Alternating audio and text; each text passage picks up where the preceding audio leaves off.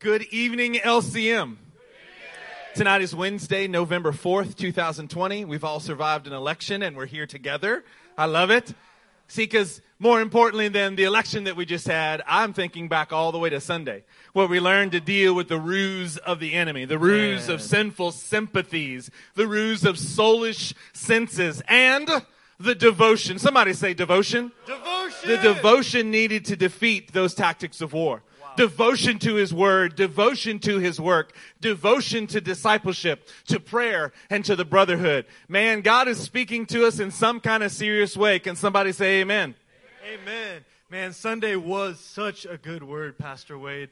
Those 5 points about devotion, they've been swirling around in my head. We've been talking about them around the dinner table with our families together. We've been meditating on them as we wake up in the morning. If you have not meditated on that word, it deserves a kind of meditation and devotion to that word to get those things deep down inside of you. And Monday night, it just built upon those concepts even more. An encouragement for us, Monday Night Foundations, to be wheat. That wheat, it's something that needs to be strengthened in us. There was a warning on Monday night about chaff. And the necessity of having a radical transformation in your life to take you from chaff to wheat, to take you from something that is going to be thrown into the fire to something that is useful and that has some sort of fruit that is useful to the master. It's time to crucify. Somebody say crucify. Crucify. Leave your own counter missions behind you. That your own desires will pass away. Amen. And that God's mission and the mission of this body is all that you will choose to stand for. Hey, tonight we also want to come out of the gate. This is kind of a theme. You know, Sunday morning, our pastors, they came out of the gate. And then Monday night for Foundations, those two men of God, they came right out of the gate. Well, tonight, Pastor Wade and I want to come right out of the gate. Are you guys ready? Are you prepared to come out of the gate with us with Nehemiah chapter 4? Come on, turn in your Bibles. Nehemiah 4. Nehemiah chapter 4, and we're going to start off in verse 10.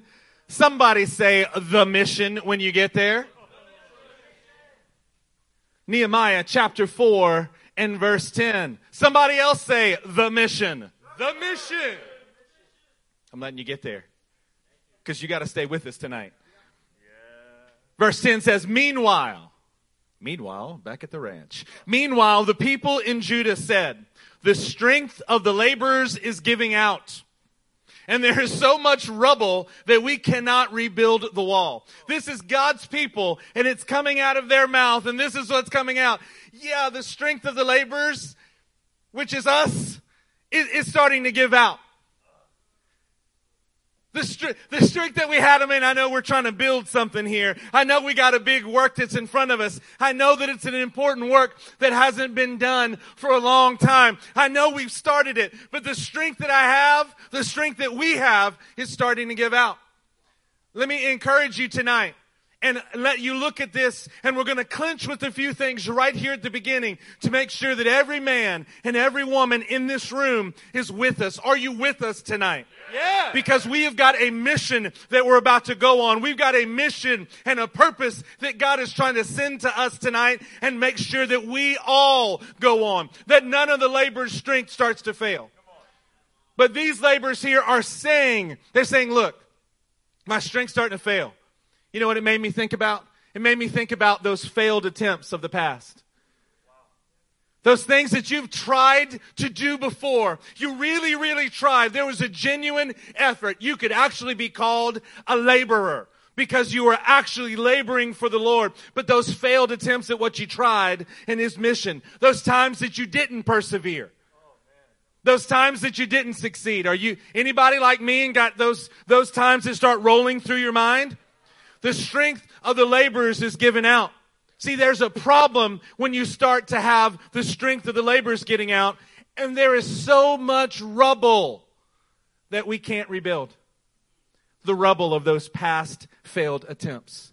those rubbles of the times that you've really, really genuinely tried, and it just has, man, that's just rubble. I mean, I can't even get to the work that I'm supposed to get to because I'm tripping over all the failed attempts of the past. Does that relate to anybody in the room? What other kind of things do we have here? Wow. You know, this is really interesting. As we're gearing up for verse 11 here, I want you to focus in on this rubble real quick. That we have a really big picture of past events, but think about just Sunday to today. Just Sunday to Wednesday. The incredible word we got on Sunday, the thematic, amazing word from the pastors, and then Wednesday. We have encouragement. We're not going to have sympathies. This is the word that came forth on Sunday. And then by Wednesday, by the time that this rolls around, we're already sympathetic again. We're already trapped again in our discouragement on Wednesday. Man, I just can't do this. Hey, that's the kind of rubble that we're talking about. That's what we want to be dealing with tonight. This is what we're trying to clench with right now. We're not only dealing with the rubble of past failures, we're dealing with the rubble of disappointing fruit. Things that you've actually, anybody like me, and you heard the word on Sunday and you had struggles even by today? That disappointing fruit, it should be better than this. But here we are. We're going to deal with this rubble tonight. We're going to get the rubble out of the way so that we can accomplish what God has for us tonight. Let's take a look at verse 11 together. It says this. Also, somebody say also. Also. As if that wasn't enough. Also, our enemy said, before they know it or see us, we will be right there among them. And first we will kill them. And then we will put an end to the work. See, in verse 10, what you have are the internal heart issues, the words that are coming from the heart that come out of the mouth. Here in verse 11, you have the enemy, the external forces that are saying, we're going to sneak up on you. You're not even going to know I'm there. Bam! We're going to get a hold of you. We're going to cause some pain to come to you. We're actually going to kill you. Our enemies are trying to sneak up on us. It's almost like they desire to have a ruse so that they can sneak up on us, to kill us, to destroy what we are working for. Why is the enemy trying to stop you, though? Just to kill you? Don't you think that this verse could have just ended, they're there to kill us? The people of God are always supposed to be aware of the work that is before them. The enemies are going to sneak up on us. This is what they're saying. They're going to come and get us, but they're going to kill us. And the whole point of even killing us is to put an end to the work. Church, the enemy wants to stop the work. He wants to stop the mission that we are on together on as a body.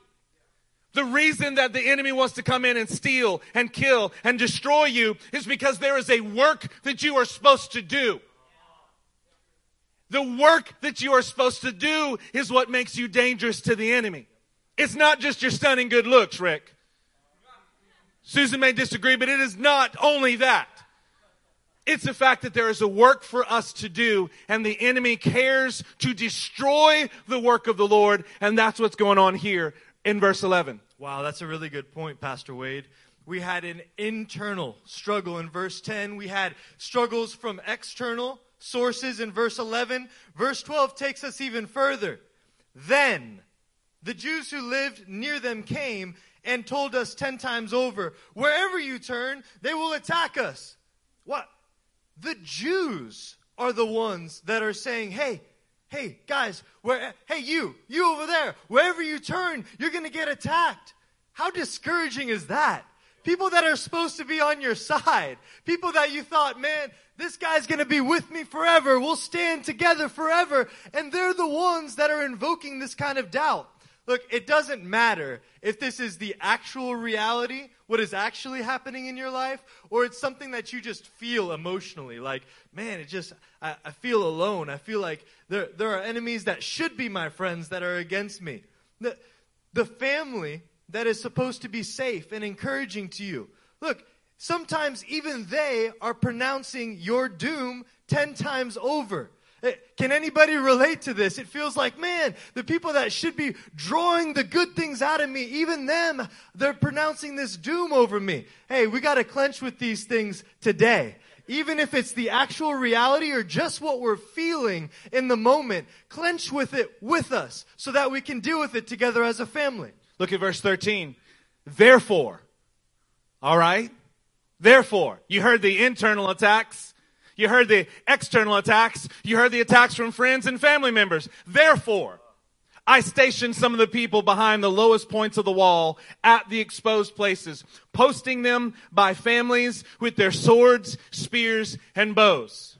Therefore, when you get under attack, therefore, when you have opposition against you, therefore, when things are difficult, what is the first thing that you should do?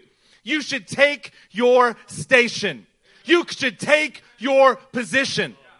Before you try to evaluate what's going on, before you try to figure out what's happening, before you do anything else, therefore, you should respond like these people of God here. You should respond by getting to your station and standing at your post. Get back to what you were called to originally. Man, I'm feeling a lot of opposition. This is not the time for you to move away from that and try to go off on your own and decide what it might be. You know what I really need? I really could just use a couple of days by myself. I really could use just a little me time right now. I could use a little isolation so that I can figure out all the craziness that's going on. That's not how men and women of God are supposed to do it. You're supposed to stand up and take your station. I know where I'm supposed to be posted. Therefore, I'm standing right here. Before I figure it out, before I go anywhere else, even before anything becomes clear to me, I'm going to stand. You know why? Because we have one wall. Somebody say one wall. One wall. Man, didn't we cover this just the other day? If you have a segment that's not connected to your brother, you no longer have a wall. I'm just going to walk right on around that. That's not even going to slow me down. You have one wall. There is one work. Somebody say one work. And there is one mission. Somebody say one mission. One mission. If God put you here, you know why? Therefore, you're supposed to take your stand. Therefore, because there is one wall that we're working on. There is one work that we're accomplishing. There is one mission for this house. There are not 60 or 65 different missions for this house in LCM. There is one mission. There is one wall. There is one work that we are going to achieve and be successful at. But you got to, first of all, take up and station yourself where you've been placed, which is here in this house. Yeah, what we're trying to do right here as we clench with some of these components from Nehemiah chapter 4 at the beginning of this word, we're trying to clench with these so that we can move on to bigger and better things. We can move on to the actual vision of this place. We can move on to the mission, the one wall, the one work that is destined for us as a body to do. Look at verse 14. Verse 14 is going to be a tremendous help for us tonight. Oh, amen.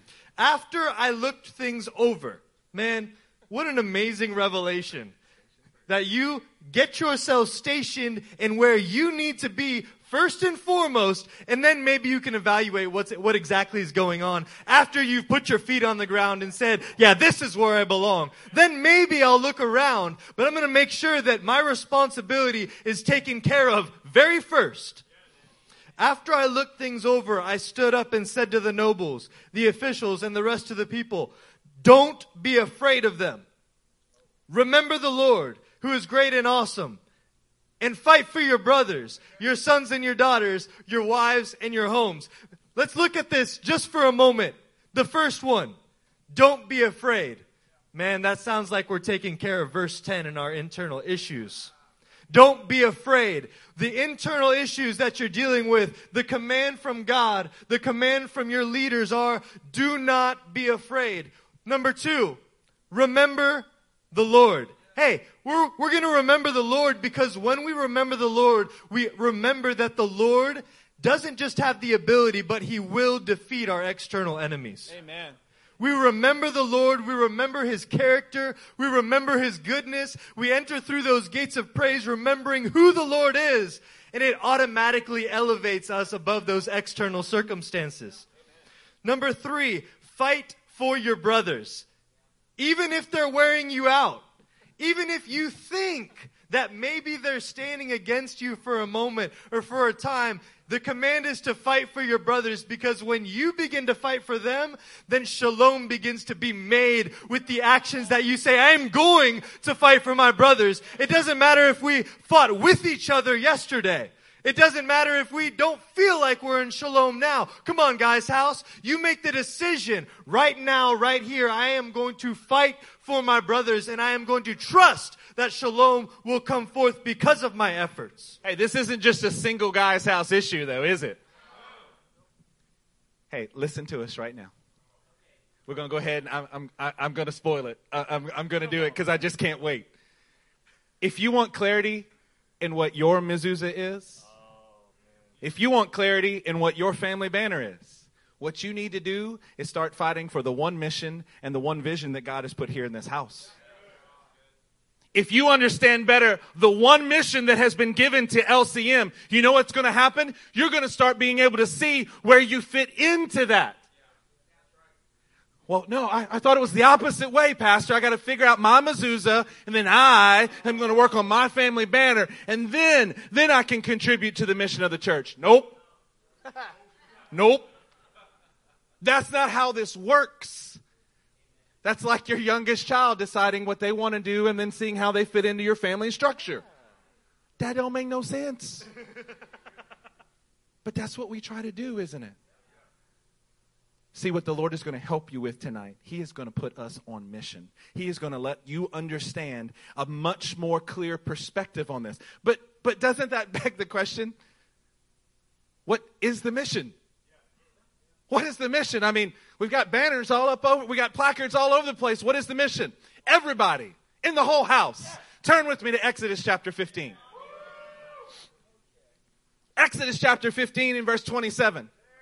If you don't already know what this verse is, you better get on to your job and learn what the mission of this house is. So we're going to help you. You're welcome. Exodus chapter 15 and verse 27. Get in the truck. Exodus 15:27 says this, Then they came to Elim, where there were 12 springs and 70 palm trees, and they camped there near the water. This passage is a special passage to LCM. It's a special passage to the One Association of Churches. This should become a special passage of Scripture for you. For every man, for every woman, for every single person, for every family in this church, it should be special to you. Do you know why? Because it helps you to understand the mission, the one wall, the one work, the one mission that God has attached your life to. Yeah, you're welcome.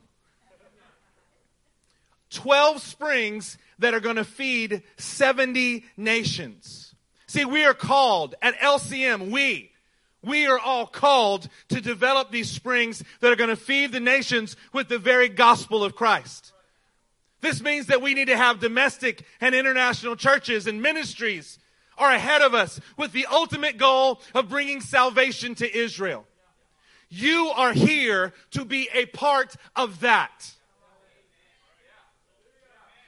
Those who will be a part of that, you're going to find that your mission is something that is incredibly sweet to you. You're going to go, wait, I get to be a part of that? I get to be a part of something that was given to this church? I get to be a part of something that is reaching the nations? Yes. Yes, you do. Because this is the one mission that this house has. This is the one place. Why are we going to fight so hard for your marriages? Oh, come on, Pastor. Come on. Why are we fighting for your marriage? Why are we fighting for you, parents, to do an even better job with your kids? Why are we fighting so hard to get you into the right kind of discipleship? Why are we trying to get you holy? Why are we walking the way that we do? Because we're on a mission. And if you're here, you're supposed to be part of this mission. It's not a mission that any of us can achieve by ourselves. We have the wall, but we know where our place is in the wall. Come on now. God is trying to dial us in as a church. Have you heard me say that a few times yet? Have you heard me say that over the past few sermons? How are you going to get dialed in? It's for you to understand why we're doing what we're doing. We are on the mission that God has given us. We are working towards the mission. And everything that he does, everything that the Lord does, everything that we're trying to do for you is to help you to be a part of the mission that God has given us. My goodness. You want to talk about getting dialed in? You want to talk about finding whether you're a young married couple or you're a single lady or you're a child or you're an adult or you're you want to talk about getting plugged in? This is why you're here. Clear out the rubble and get on the mission that God has for you. We have a huge part to play. We have a part in raising up 12 springs. We have a part in raising up 12 domestic churches that are going to feed and supply the entire nations of the world with the gospel of Jesus Christ, bringing it back around to Israel. This is what you're a part of. LCM has a part of this mission. LCM has a part in the mission. The mission is much bigger than LCM. It might even take a whole, association. One particular association. It's going to take us staying on mission to accomplish what God has for you. Church, part of our mission is to plant 100 families in the Middle East. 100 families. Middle East, say the Aswan region perhaps. Church, do you realize that you being a part of this mission, we haven't yet located anyone there. We got work to do. We don't have time to be distracted by the rubble of your past failures. We ain't got time to be distracted and disappointed because of your fruit that you have or have not produced. It's time for you to get on mission because we got work to do. Your work in your life is based on that this house that God has put you in, this wall. You are not a different thing, a different part. You get to work with us and assign to this wall. Come on, be a spring with me. Be here in the United States. Be here planting churches. Be one of the 70 palms. Go feed the nations. But either way, what we're going to do is we're going to build this together. And you don't have another choice. Come on. The clarity of your life, things are going to get more and more clear as you understand this. God put you in this field. Look at how pretty my apple tree is. No, you're in a cornfield. That ain't what happens. Oh, man. It's because of all of me and Pastor Matt's corny jokes.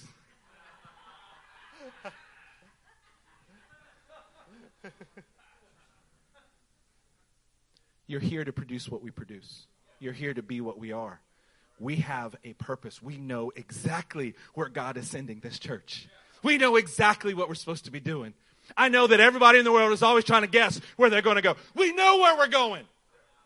We know what we're supposed to be doing. It is clear to us, and we're trying to make it clear to you tonight. As the Lord is dialing it in, I promise, my friends, your awareness of God dialing you in is going to be based on how much you understand the mission of the house that God put you in. Come on now. Are you guys ready to carry out this mission?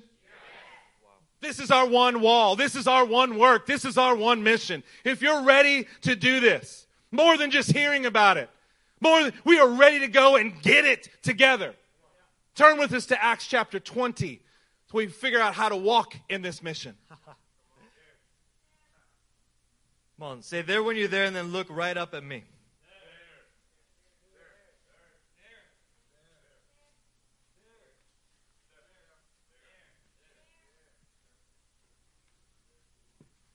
Everybody there? I want to tell you, I have a memory. The first time that I sat down in an actual discipleship meeting setting in this church, it was back in 2013. The very first time. Sat down, we opened up our Bibles, and we went to the passage that we just came from in Exodus 15. And we read through that passage.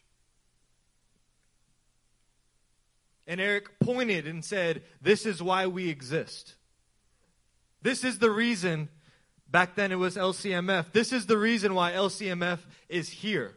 Is because we are going to raise up 12 springs, 12 domestic churches that feed the nations of the world. That's the reason why the Lord established this work.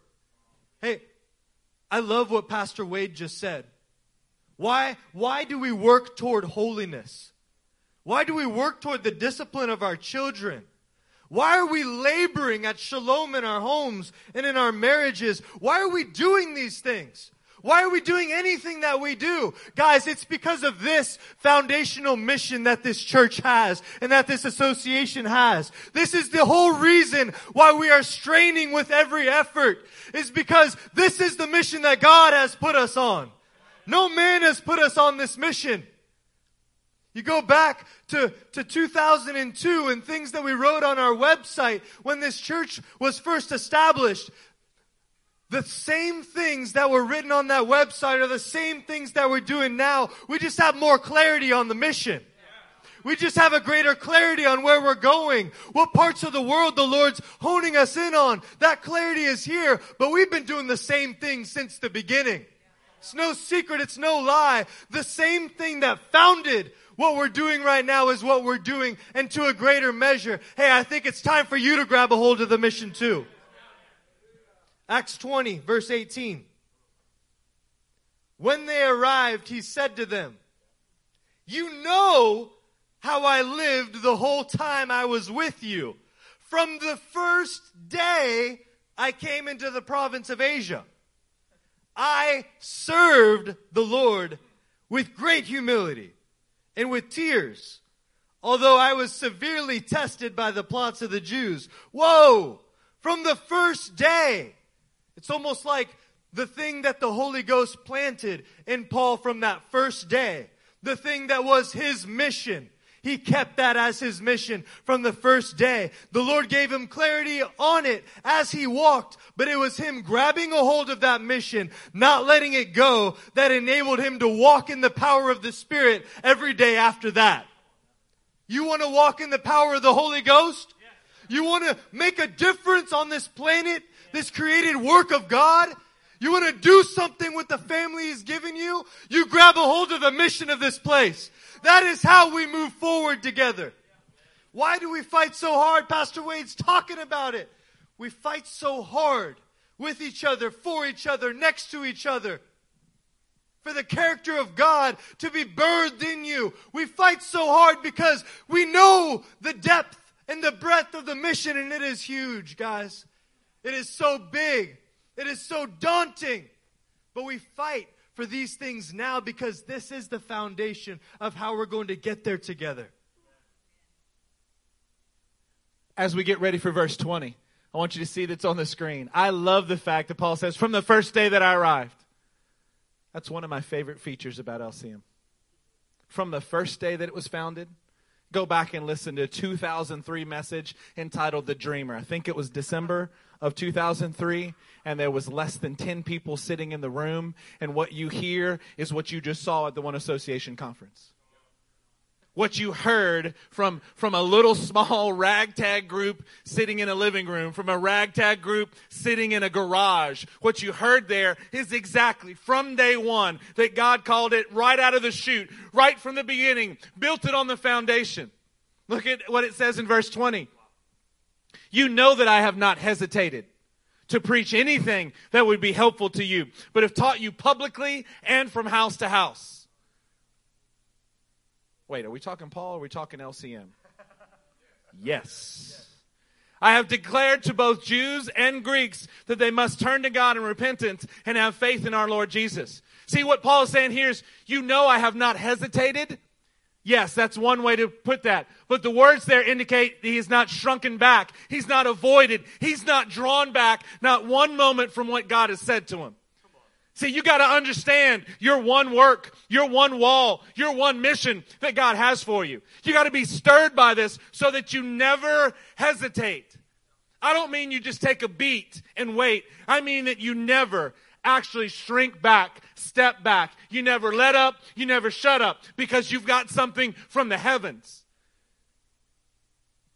Now, y'all looking at me, and you agree with me, I know, because you're a godly group of people. It's different to say, I have not hesitated. I have not taken a step back, not one time that I wasn't supposed to. I haven't let discouragement of how my day went back me off of what the standard is. I haven't let the difficulties in my life, my finances, my work, my marriage, my job, I have never taken a step back. See, what we're producing here are people who can say, yep, I've learned how to step forward and I will never step back. This is what is being built here. This is what he's saying. You got to be stirred in a way where you will not ever, you cannot ever, you won't, you would rather die than to hesitate, than to step back, than to shrink back from what God has. As a matter of fact, you're going to keep stepping forward. You're going to boldly advocate for everything that God has. You're not going to let intimidation or bribe or temptation pull you away from your mission and its daily implementation. You're going to do it publicly. And you're going to do it privately from house to house. It doesn't matter where you are. It doesn't matter if you're talking to Jews. It doesn't matter if you're talking to the Greeks. It doesn't matter if you're talking to Christians. It doesn't matter if you're talking to Muslims, because you never back down. The only way that we can do that and not just make that a stirring movement from a stage, but the actual effect of your life, is to stay on the mission that God has given to this church. You can do it. You must do it. There is no other way for you to accomplish the mission than to step forward and boldly. Somebody say boldly. Boldly. It's not just for a few of us to be bold in this house. It's for every man and every woman to have a boldness as you step forward, because you will not hesitate. You will not shrink back. That's what we're building. That's the mission of this house. Let's look at verse 22. Wow. Publicly or from house to house. Did you hear that? Paul did not shrink back from the mission. He didn't take a step back, whether he was in public or whether he was house to house, traveling from house to house. This is amazing. No shrinking back, no matter where you are. Verse 22 is the product of not shrinking back. And now, compelled by the Spirit, I am going to Jerusalem, not knowing what will happen to me there. Hey, not shrinking back, not taking a step back, not backing up from the mission, whether you are in public or whether you are in a house, traveling from house to house, this no compromise, it causes you to know what the compulsion of the Holy Ghost feels like in your own life. No compromising you produces a knowledge of the Holy Ghost compulsion that you need. Hey, you want to step into the mission? You want to step forward? Then refuse to step backward and watch the Holy Ghost empower you to take a step forward. Come on, verse 23 says this, I only know that in every city the Holy Spirit warns me that prison and hardships are facing me. Verse 22, he says, I don't know what's going to happen, but I know I'm going towards Jerusalem. And then in the next verse, he goes, okay, well, I know a little bit of what's going to happen. I don't know exactly what's going to happen, but I know it's going to be difficult. I know everywhere I go, there's going to be prison and hardships. It's going to be waiting on me. Come on now. That should make you smile just a little bit. That should put the right kind of attitude in this house, in this mission, at this wall, in this work that God has for us. Going, yeah, I may not know exactly what's going to happen, but I kind of know what's going to happen. It's going to be difficult. See, talk about being compelled by the Spirit. That idea that says it doesn't matter how difficult it gets because it's so worth it. I'm actually expecting it. I'm not going to be caught off guard like, huh? A difficulty in my life? Yes. Yes, you're part of LCM. If you're going to make 12 springs that help reach 70 palms, you're going to have some really difficult things go on in your life. That's right. And we love it. Yes. Are you kidding me? I get to show God that this matters? You mean I don't have to have a perfect rainbow, a perfect sunny day before I go forward and do the work? It doesn't matter if I break an eyelash. No, it doesn't matter if you break every bone in your body. Your body will still go ahead and stand up and say, no, I'm not going to back down, not even now. This is what Paul is showing. This is the heart of LCM's singular mission. Church, it hurts when you lose family members. It hurts when you lose them to death. It hurts when you lose people to defection. It hurts when you lose members of this church to spiritual disease. But the one wall, the one work, the one mission that we have is worth it. I would rather give my life working and even dying for the very privilege of working on this one mission than be anywhere else. What does Pastor Eric say so many times? You may not have an opportunity every day to be a hero, but you have an opportunity every day not to be a coward. Come on now. What we're reminding you of is what you are and what you have been called to be. This is the mission. It's not a different mission for Nick as it is for me. It's one wall that we're working on. It's one work. It's one mission. And I'm happy to stand side by side with him. I'm happy to stand side by side with you, but we're going to stand. Right. We're going to get this work done. Take a look at verse 24. Come on. However, I consider my life worth nothing to me, if only I may finish the race and complete the task the Lord Jesus has given me, the task of testifying to the gospel of God's grace. Hey, you know what Paul's saying here?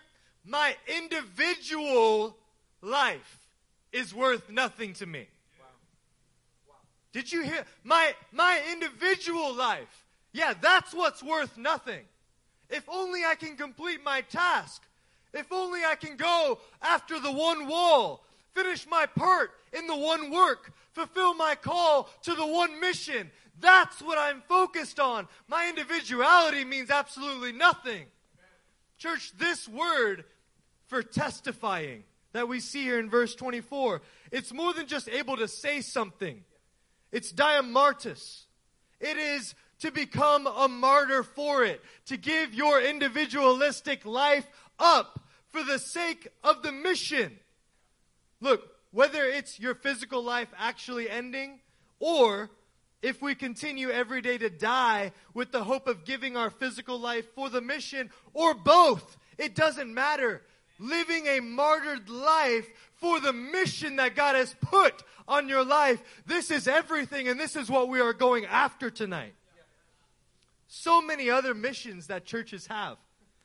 So many examples. I mean, goodness gracious, we could have a mission from the Lord to have the most amazing boys choir in the entire Harris County.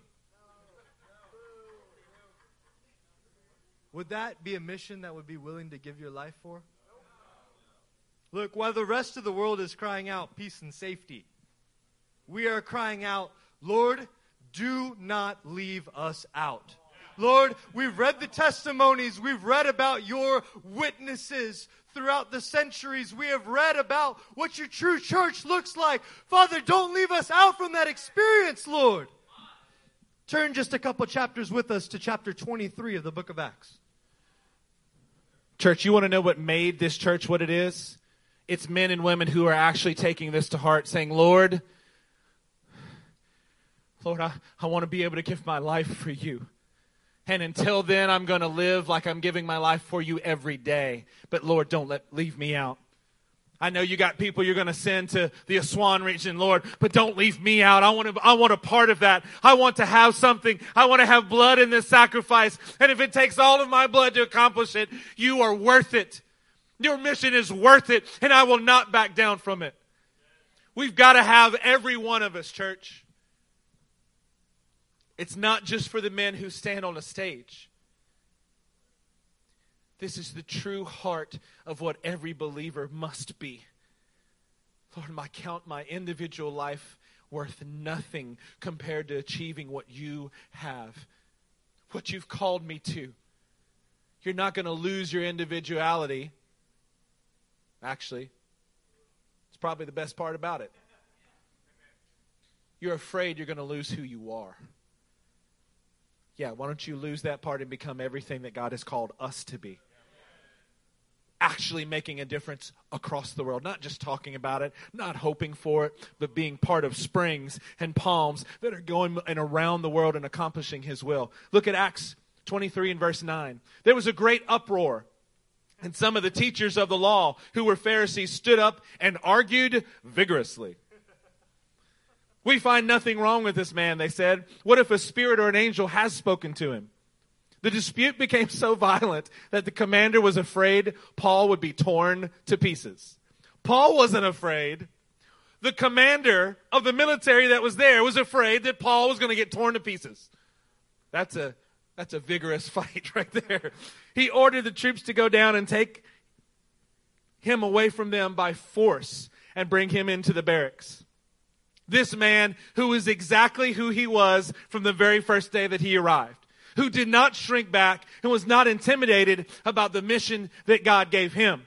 This man, compelled by the Spirit, once in Jerusalem, as in our first passage that he read, he counted his personal life worth nothing to completing the mission that God had given. This man is here causing a great uproar.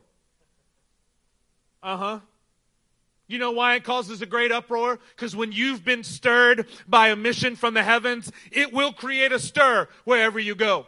It will create problems with other people. Paul was stirred by the mission in a way where he would not hesitate to boldly advocate for it.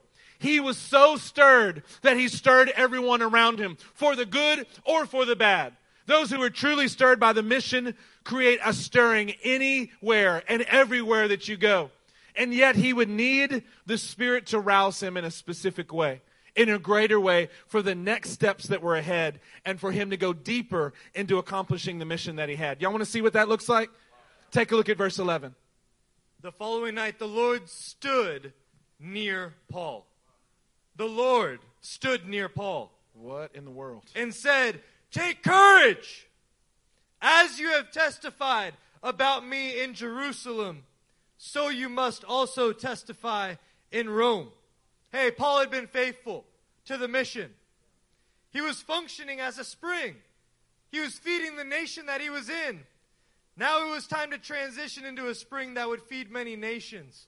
He was going on to a greater degree of the mission that the Lord had put him on.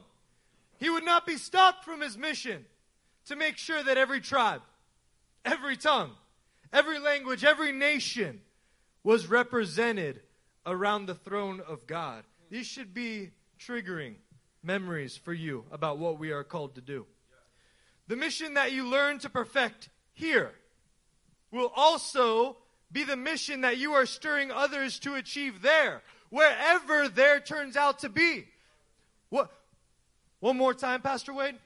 The mission that you learn to perfect here will also be the mission that you are stirring others to achieve there, wherever there turns out to be. Yeah, the reason why we are hammering these core foundational elements in your lives as well as our lives, the reason why we're repping them time and time again, the reason why we're in discipleship and encouraging it the way that we are is because whatever you learn to do here, whatever attachment you have to that mission that the Lord has placed on you, that is the same kind of action and attachment and dedication to the mission wherever there is for you. Whatever your call is, that's what's going to happen over there. Am I speaking the truth, buddy? Am I speaking the truth, Kim? That's exactly what happens when wherever there is for you, whatever your dedication to the mission was here, that is what the Lord will use there. Before we move on, let me say this in a different way to make sure that you got what Nick just said. That was solid gold. You see it in Paul's life. You saw that what he did in Jerusalem, that exact type of testifying and the martyr kind of life, is what he now had to go to Rome to do.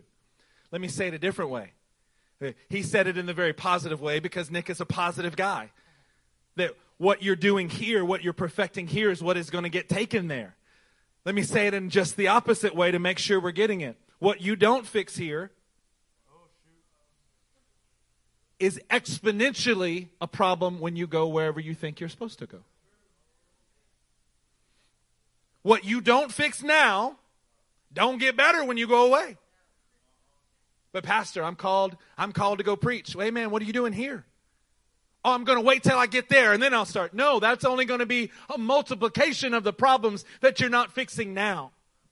The lack of clarity that you have now is going to be multiplied then. It won't be eliminated. What you got to understand is the mission that you are learning to perfect here. Come on, Pastor.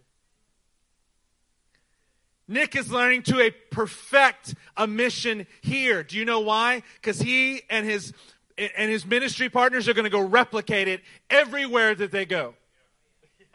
You know why we stopped calling it Turkey? Because we expect them to do more than just one nation. They're gonna replicate it. They're gonna replicate it. They're gonna replicate it.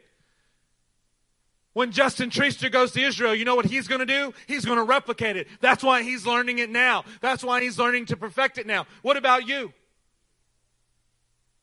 Just gonna magically wake up and Holy Ghost anointing is gonna fall on you and it's gonna fix all your problems.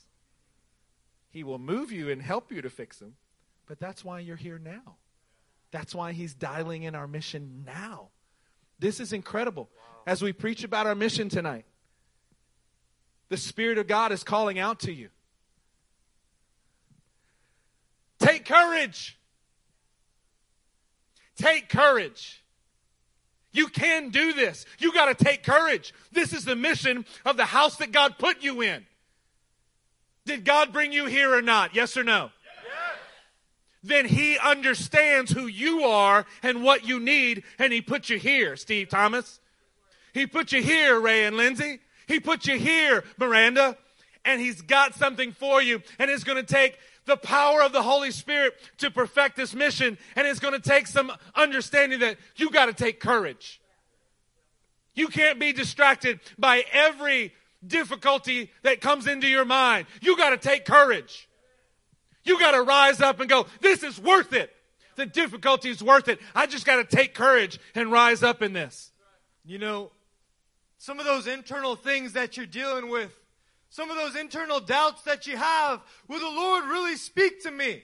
Do I really have a call? You know, we talked about that situation, that experience in 2013 for a specific purpose. It's because when the mission of this house was laid out, the expectation was, hey, you're going to grab a hold of it and you are going to absolutely run and die for the mission of this house. To martyr yourself every day for the mission of this house. Well, guess what happened along the way? It was years later.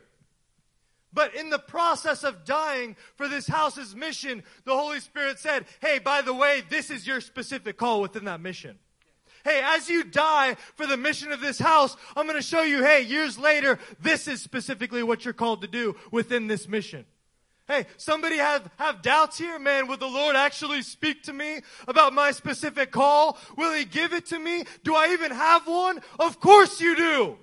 Of course you have one. It's time to grab a hold of this greater mission of this house. It's time to sacrifice for it. It's time to martyr yourself for it. It's time to die to your individuality for it. And maybe, just maybe, the Holy Ghost will show you what your greater, what your portion of it is. Come on, somebody say, take courage. Take courage. Take a look at this slide. You see here from this phrase that's take courage. You see the Greek word that's there in the middle. It's translated a few different ways. Take courage, courage, take heart, heart, cheer up. This is the way that it looks in the NIV, that this word is translated into these different words. But I got to tell you a little secret. I'm learning. My Greek is improving. I'm learning some of the ways that they translate things. And I'm learning that there's something called a sense. It may be translated into these different words, but there's a common way that this is the sense that we mean to use this word. For those of you who have to translate, just ask the Brassos what it's like, that you can use different words, but here's the sense of what we're trying to communicate. You ready for the sense of what take courage means? Yeah. Here in the word? Take a look. That's it. Yeah. You got to be confident. You got to take courage. You got to take heart. No matter how we say it, it's something that causes you to go, wait, I know what God has called this house to. I can see it. So I know the big picture of what he's called me to. Praise God. And he will dial me in to know my part in this. Come on, let's talk about this idea of taking courage, of taking heart. Come on, let's turn to John 16:33.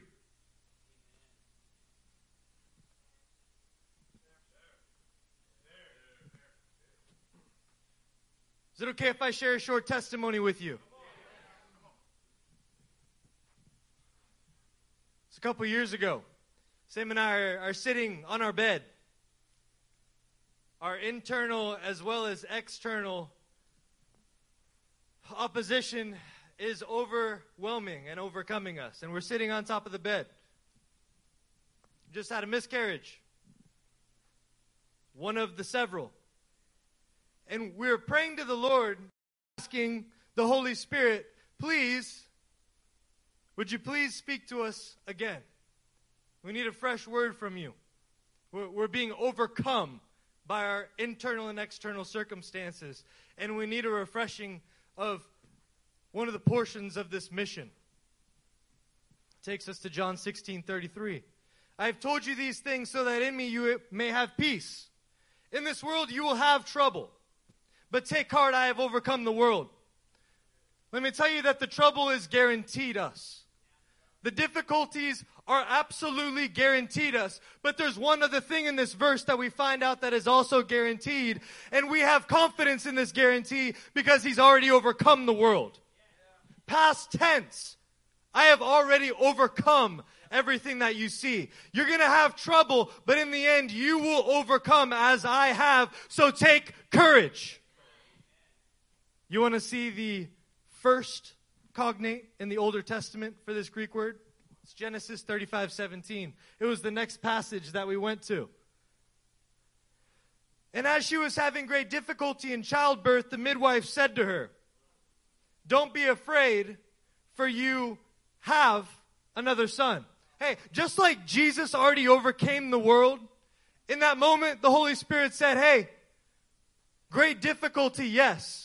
Trouble, yes, it's guaranteed. But let me tell you something. You already have what you're going after.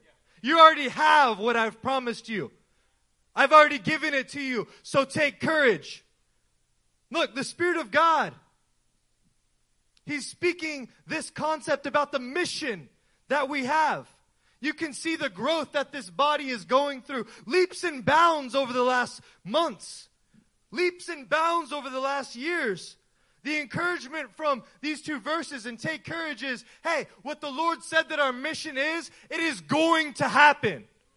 We are going to have 12 springs. We are going to reach the nations. We are going to have generations after us ministering in the nation of Israel with Triester's descendants. And we're going to be there together and we're going to see salvation break out for God's nation. These things are going to happen. What the Holy Spirit is speaking to you right now is, hey, take courage. Yeah. Hey, be confident. Kill your individuality and be confident in the mission that God has put on this church. If you do, the Lord promises, hey, you'll overcome just like I am. Hey, you will be victorious just like I have been victorious. And this mission that I'm putting you on, it will be victorious. Come on, somebody say, take courage. God is trying to build our courage tonight because you can see that the work around you is getting done. That should give you great courage. That should give you great confidence that you too can be a part of what this victory feels like. This work, this mission that God has for us. Haggai chapter 2 and verse 1. By the way, we're holding Ezra today. Just to let you guys know, we're holding that son after the Lord encouraged us, take courage. We're holding him today. Takes all the muscles that Nick has to hold that baby up. It's not just a baby. He got himself a man. That's what he got. Haggai chapter 2 and verse 1 says this. On the 21st day of the 7th month. Man, we're going to quickly come to an end here. And I don't have time to talk to you about the last and greatest day of the Feast of Sukkot. On the 21st day of the 7th month. But this is what's happening right here. The word of the Lord came through the prophet Haggai. Speak to Zerubbabel, son of Shealtiel, governor of Judah, to Joshua, son of Jehozadak, the high priest, and to the remnant of the people. You got who we're talking to? Zerubbabel, Joshua, the high priest, and the remnant of the people. Ask them. You ready for this question? This is a series of blistering questions that the Lord is asking. Who of you is left who saw this house in its former glory? How does it look to you now? Does it not seem to you like nothing? Anybody ever had some questions from the Lord that you really just had to wrestle with? Yes. Anybody ever felt like your part of the calling amounted to just about nothing? Anybody see the glory of the house around you? Yeah, what do you think it looks like? Doesn't it seem like doesn't your part of that seem like nothing? God is about to do something and bring some courage into some people here in this room. You got to get rid of those kind of thoughts. And as a matter of fact, the Lord is bringing up the question so that you can rightly crush it. Here it is. You ready for this? But now, be strong, O Zerubbabel, declares the Lord. Be strong, O Joshua, son of Jehozadak, the high priest. Be strong, all the people of the land, declares the Lord, and work. You got a mission. You can't worry about the fact that you feel like your calling, your mezuzah, your family banner is nothing compared to everyone else's. You got to be strong and get to work. How you're going to get clarity in your vision is that you take the strength of the Lord and you work. For I am with you, declares the Lord Almighty. This is what I covenanted with you when you came out of Egypt. And my spirit remains among you. Do not fear. The Septuagint says, take great courage. See, it's no time for fear. It's time for us to take courage so that we can get on mission and we can stay on mission. You don't worry about whether your view of your part of this mission, stop worrying about you looking at it and thinking that it's nothing. You stop it. That's keeping you from being strong. That's keeping you from getting to work. That's keeping you from taking courage. You got to stop those things. You don't see yourself rightly. You don't see what's going on rightly. You're part of a mission that's important. You quit thinking that way because you've got an assignment. You've got a place in this mission, and God is going to clarify it for you, but you got to get to work first. Isn't that crazy? From Nehemiah to Haggai, you go, you got to get to your station first, and then you can survey. You got to get to work first, and then you learn what your specific part of this is. It seems backwards. It's just the kingdom. You got to show some trust. You got to show some faith, and you got to get to work and be strong. Turn with us to Ezra chapter 7. Ezra 7:27. The mission when you get there.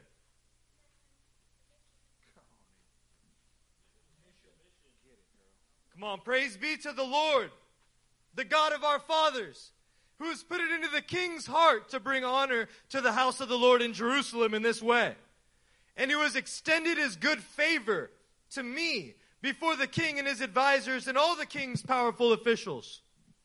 Because the hand of the Lord my God was on me, I took courage and gathered leading men from Israel to go up with me. Hey, do you see a theme beginning to form here? Zerubbabel, the family called with him, they had a mission. They went after it, and the Lord met them in that. Ezra, same deal. He's going after it, and the Lord's hand comes upon him in power and helps him to build the house of God and the mission that is in that house. Just like these men and the families that surrounded them, we here tonight with our families, we have a mission to build the house of God. Who will take courage tonight and go up with us? Who? Come on. Who will take courage tonight and go up with us? Where's Paul McElwick? Paul McElwick, will you and your family take courage tonight and go up with us? You play a pivotal part in this mission, sir. Leslie Spites, will you and your family take courage and go up with us tonight? Come on, say it louder, Leslie Spites. Amen. Rick Lahan, will you and your family go with us tonight? Take courage and come up and build this mission together. You're a pivotal part of this, my brother. Ibrahim Zakari, tonight, will you and your family take courage and go up with us because you're pivotal to this? Come on now. Come on, let's go to Revelation chapter 1. We are nearing a close here. Revelation 1:1. The revelation of Jesus Christ. Somebody say, the revelation. The revelation. I'll go ahead and help you out now. It is not the book of Revelations. It's not book of Revelations. No, it's the revelation of Jesus Christ. Wait, are you telling me there's only one wall? There's one work? There's one mission. There's one revelation. Yes, that's exactly what I'm telling you. The revelation of Jesus Christ, which God gave him to show his servants what must soon take place. He made it known by sending his angel to his servant John, who testifies to everything he saw. That is the word of God and the testimony of Jesus Christ. Blessed is the one who reads the words of this prophecy. Oh, amen. That's exciting. Blessed are those who hear it. And blessed are those who take it to heart, who take courage in what is written in it, because the time is near. Church, you're going to be blessed if you read it. You're going to be blessed if you listen to it. But you're abundantly blessed if you take it to heart and take courage this evening and join with us. The time is near. That was what the Apostle John said in the first century A.D. If for him the time is near, then that means for us the time is now. The time is now to engage in this mission in a refreshed sense, that the revelation of Jesus Christ might be upon you, that the blessing of God as you take it to heart might be upon you, because the time is now. Somebody say, take courage. 2 Corinthians chapter 5, verse 6 will be our last passage tonight.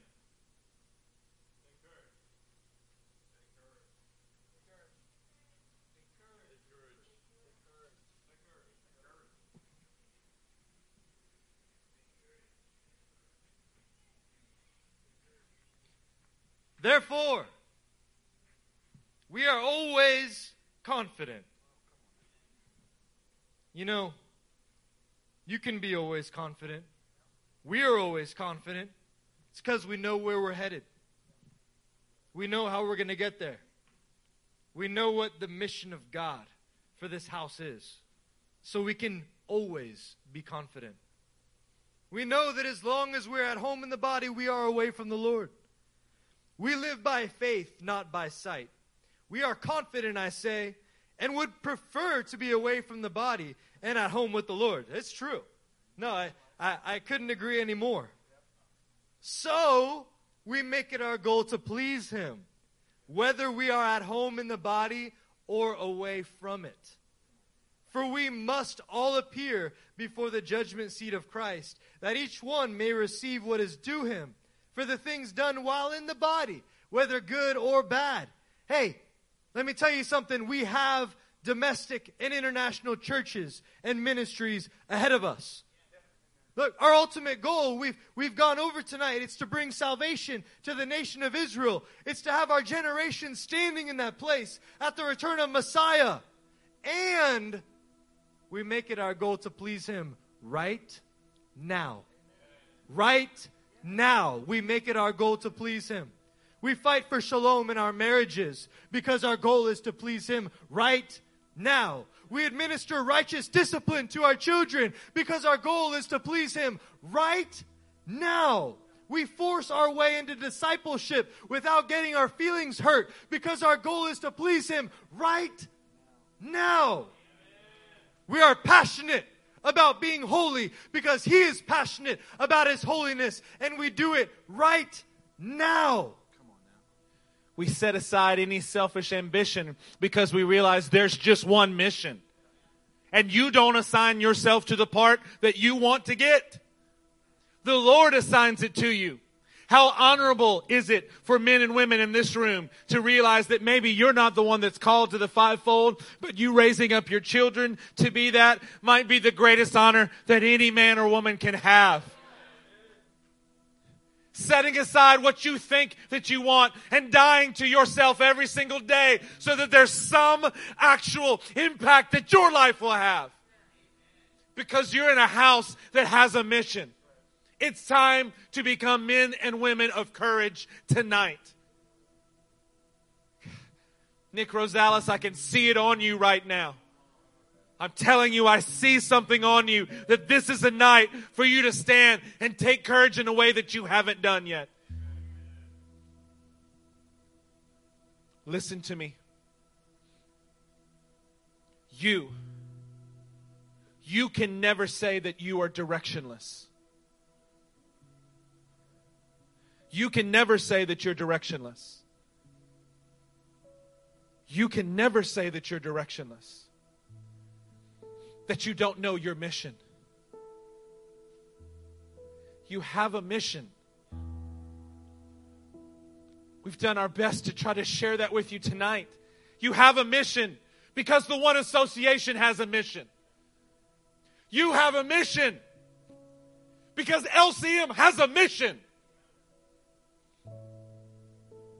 We have one wall. We have one work. We have one mission that we're on together. Quit falling prey to the ruse of the enemy that says that you don't have what everyone else in this place has. If God put you here, that's the only question that you need to answer. If God put you here, then you have a mission, and it is what our mission is. We just got to figure out where along the wall you need to stand and start building. It's not if you have a mission. You got to take courage to know you have a divine mission. This church scratches out of the dust of the earth those who are like rare metals, those who are like precious gems. That's what this house does. But rare metals and precious gems are often set aside and thrown aside by others who don't understand their value and the need to be polished by the apostles' doctrine and by the Spirit of God. Will you and your family take courage to go up with us? To fight hard for your marriage to be established rightly on the foundation of truth that this house teaches. To fight hard in your parenting. To fight hard in your discipleship. To fight hard in your holiness. See, we are on a mission to develop you as a spring that feeds the nations. We're on a mission to do our part in raising up 12 domestic churches that will be springs to the churches in all 70 nations of the world. Will you and your family take courage to go up with us now? Stand to your feet right now.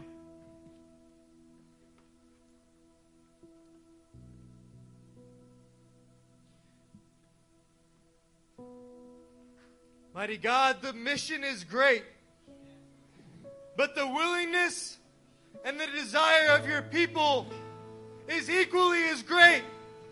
Lord God, it is rising in us tonight, Lord God. We thank you that we are not pointless wanderers, Lord. Lord, we thank you that from the very beginning, Lord God, you have spoken a mission over us, Lord. Lord, tonight we grab fully hold of this mission, Lord. Full hearts, full intent, focused gaze, mighty God. Lord, we crucify our individuality in this mission, mighty King. And we say, Lord God, use us as a unit. Use us as a body tonight, Lord God. We will fight hand, tooth, and nail for the mission that you've placed on us, Lord. Father, we die for the mission of this body and for our brothers, Lord God. And we trust that you will provide for our every need along the way. In Jesus' name.